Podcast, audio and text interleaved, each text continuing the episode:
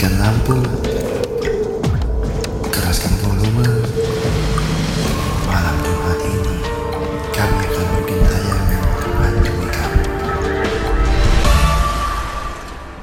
Radio Mercu Buana. Station for Creative Student. Halo rekan Buana, kembali lagi bersama gue Agun dan partner gue Satrio yang akan menemani malam Jumat kalian di program Mystery Zone. Gue mau ngingetin buat rekan Buana semua, jangan lupa untuk follow media sosial kita di Twitter dan Instagram at Radio Mercubuana. Buat rekan Buana yang lagi nyari artikel unik dan menarik, langsung aja cek ke website kita radiomercubuana.com. Untuk rekan Buana yang ingin streaming siaran kita, langsung aja cek Spotify Radio Mercubuana. Radio Station for Creative Students. Halo rekan Buana. Kali ini gua bersama Satrio mempunyai kisah seram yang terdapat di kampus ITB yang bakal bikin kita nggak bisa tidur. Rekan Buana, siapa pun warga Indonesia pastinya mengenal kampus ITB, yaitu Institut Teknologi Bandung. Kampus yang berdiri gagah sejak zaman penjajahan tersebut memang memiliki nama harum karena selalu saja menghasilkan lulusan-lulusan yang berprestasi sejak dulu. Mulai dari presiden pertama kita yaitu Insinyur Soekarno hingga Ridwan Kamil yang sekarang menjadi wali kota Bandung. Di balik prestasi tersebut, ITB juga memiliki segudang cerita horor yang mungkin saja belum kita dengar. Namun, sebelum membahasnya, lebih baik rekan Buana menyiapkan mental baik-baik agar bisa tidur tenang malam ini. Oke, Ralat. Tadi Ridwan Kamil adalah sekarang sudah menjadi gubernur Jawa Barat ya. Ridwan Kamil sudah menjadi gubernur Jawa Barat saat ini. Yang pertama ada lab mesin. Tak jauh berbeda dengan kampus atau tempat lainnya yang memiliki fasilitas lab. ITB juga mempunyai lab mesin yang dikenal sangat angker. Pola kejadian mistis yang terjadi di sana pun hampir sama di lab lain pada umumnya. Yakni tiba-tiba ada mesin yang hidup sendiri layaknya dioperasikan oleh seseorang. Namun, saat kamu menyusuri, maka tidak ada satupun orang di sana. Tapi ada hantu. Begitu juga di ruang studi- studio gambar. Pengakuan beberapa orang yang pernah mengalami kejadian ganjil di sini mengatakan bahwa mereka mendengar suara-suara aneh yang tak dapat dinalar akal manusia. Selanjutnya, gedung PAU. Gedung PAU atau Pusat Antar Universitas ITB juga menyandang status seram yang tak kalah menegangkan. Konon katanya tempat tersebut sempat dijadikan lokasi bunuh diri dan arwah yang penasaran yang tak pernah mau pergi. Beberapa orang mengatakan bahwa penampakan arwah bunuh diri tersebut sering kali muncul di puncak gedung. Nah, kalau rekan Buana penasaran dengan kebenaran cerita ini, mengapa rekan Buana tidak membuktikannya sendiri? Wow. Lalu ada ruas jalan Taman Sari. Meskipun berada di tempat terbuka, ruas jalan Taman Sari ternyata menyimpan mis- cerita misteri yang tak pernah habis. Sebab sudah banyak mahasiswa ITB yang merasakan sendiri kejadian tersebut. Penunggu yang sering menampakkan diri kepada pelintas jalan adalah sosok hantu kuntil anak terbang. Jalan Taman Sari yang angker seakan ingin menambahkan keangkeran kawasan ini. Jalan tersebut juga diketahui rawan kriminal. Oleh sebab itu, tak sedikit mahasiswa ITB yang berusaha untuk tidak melewati jalanan ini pada tengah malam. Kecuali jika mereka terpaksa. Ketemu kuntilanak saja sudah seram, apalagi kalau sampai kehilangan motor. Oke rekan Buana, itu tadi cerita seram dari kampus ITB. Sekarang kita sudah tersambung dengan narasumber, yakni narasumber kita adalah mahasiswi dari ITB. Dengan Mbak siapa? Eh, Iza, Wow, Mbak Iza dari jurusan apa? eh, planologi aku. Oke, mau ada yang ditambahin atau ada cerita-cerita yang lain gitu? Hmm, ada sih. Jadi sebenarnya yang paling serem tuh gedung itu seni rupa. Sebenarnya di gedung baru. Cuman emang nggak tahu kenapa setan-setannya demen banget di situ. Eh, yang awal eh, salah satunya tuh di lantai tiganya itu tuh ada cewek eh, noni-noni Belanda gitu yang selalu ada di situ. Kalau emang malam-malam ke sana, pasti dia lagi duduk atau muter-muter. Ya, kayak nyari temen gitu deh. Nah, kalau cerita satu lagi, di lantai duanya pernah kejadian ada anak lagi ngerjain tukang bakso lewat yang melayang gitu deh.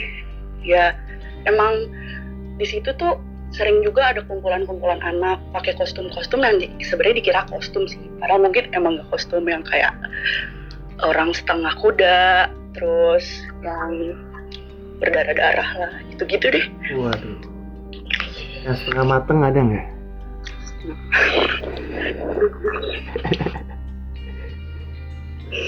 Nggak ada sepertinya ya. Oke. Udah. Ada lagi? Hmm, kalau untuk yang Taman Sari tuh sebenarnya eh, lebih banyak pocongnya sih di situ.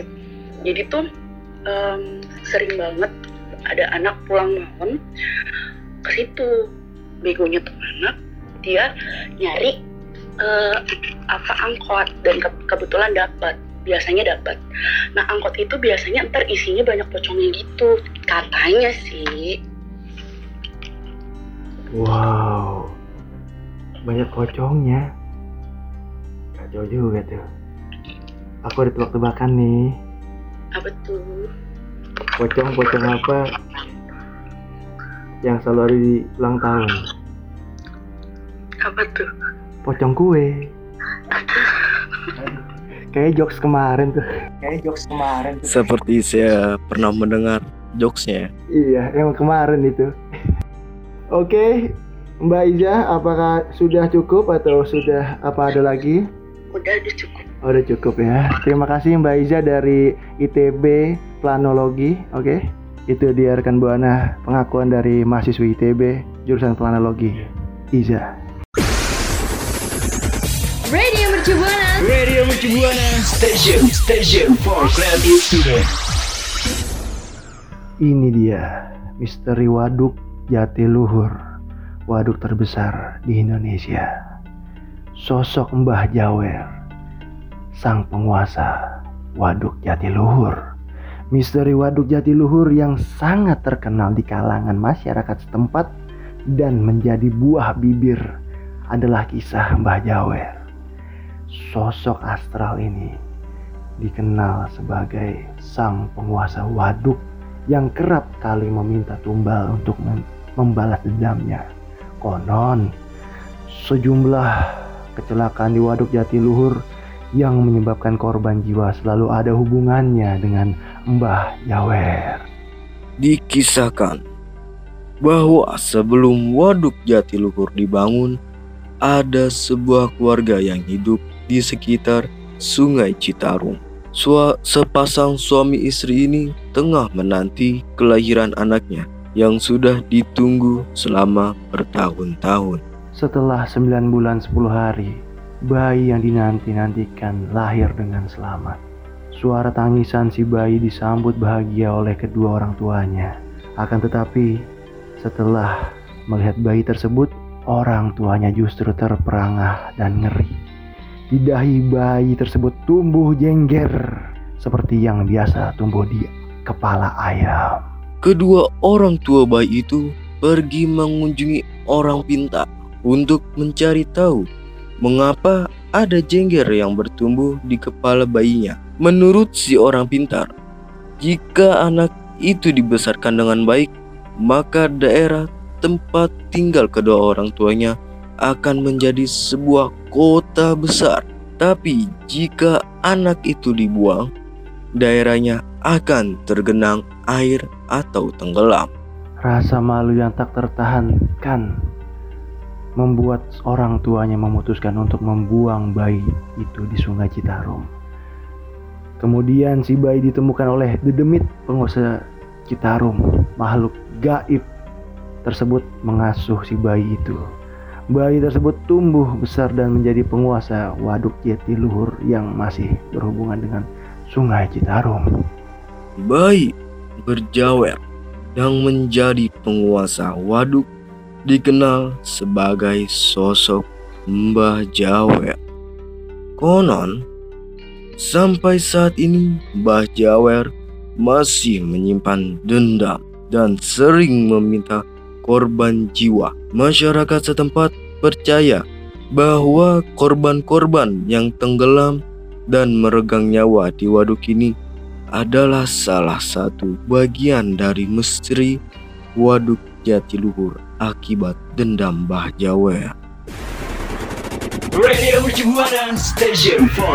Student. Oke rekan buan.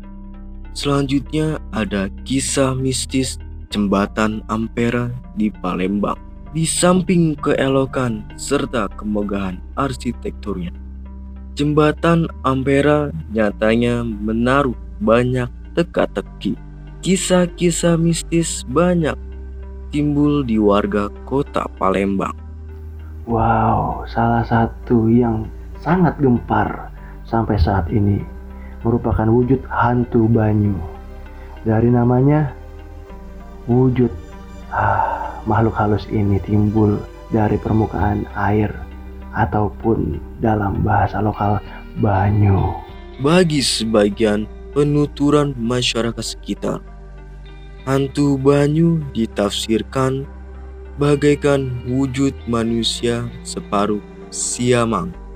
Dia mencari calon korban yang tengah memancing serta berenang dengan metode menerkamnya di dalam air. Iya, hadirnya mitos menimpa hantu banyu di jembatan Ampera memanglah buat bulu kuduk berdiri. Banyak warga yang tiba di situ memilah berjaga-jaga bermain di pinggir sungai Musi. Bila azan maghrib telah berkumandang, ikan-ikan hendak bermunculan di tengah sungai Musi. Para pemancing yang tengah melaksanakan aktivitasnya dianjurkan menyudahi dikala telah merasa kail pancingnya menyangkut.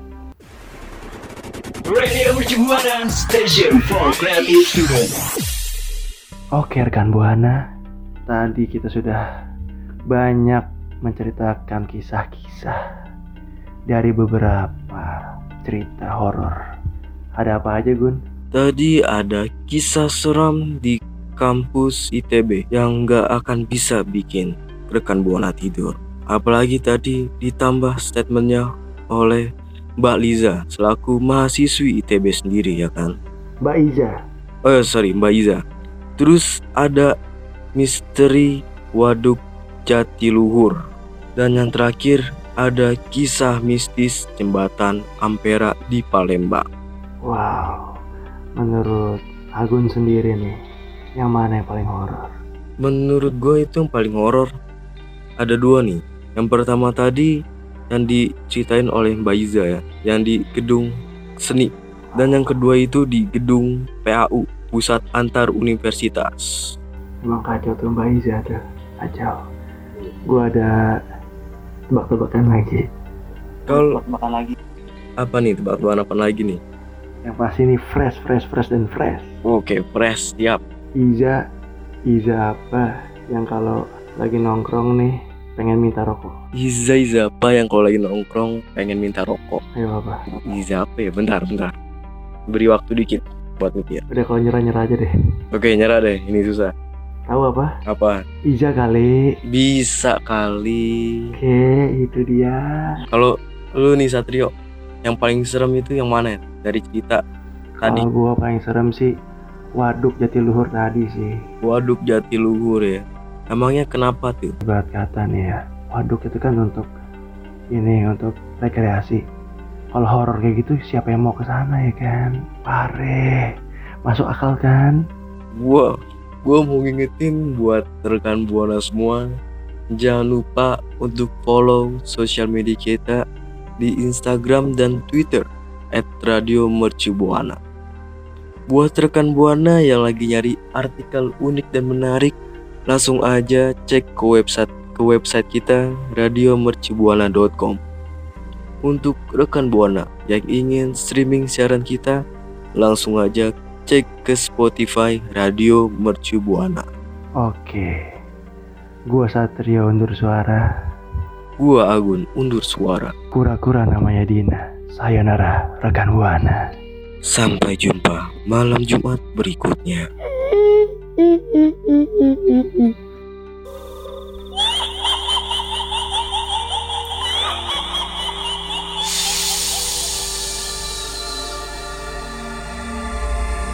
Kami tidak pergi rekan buana.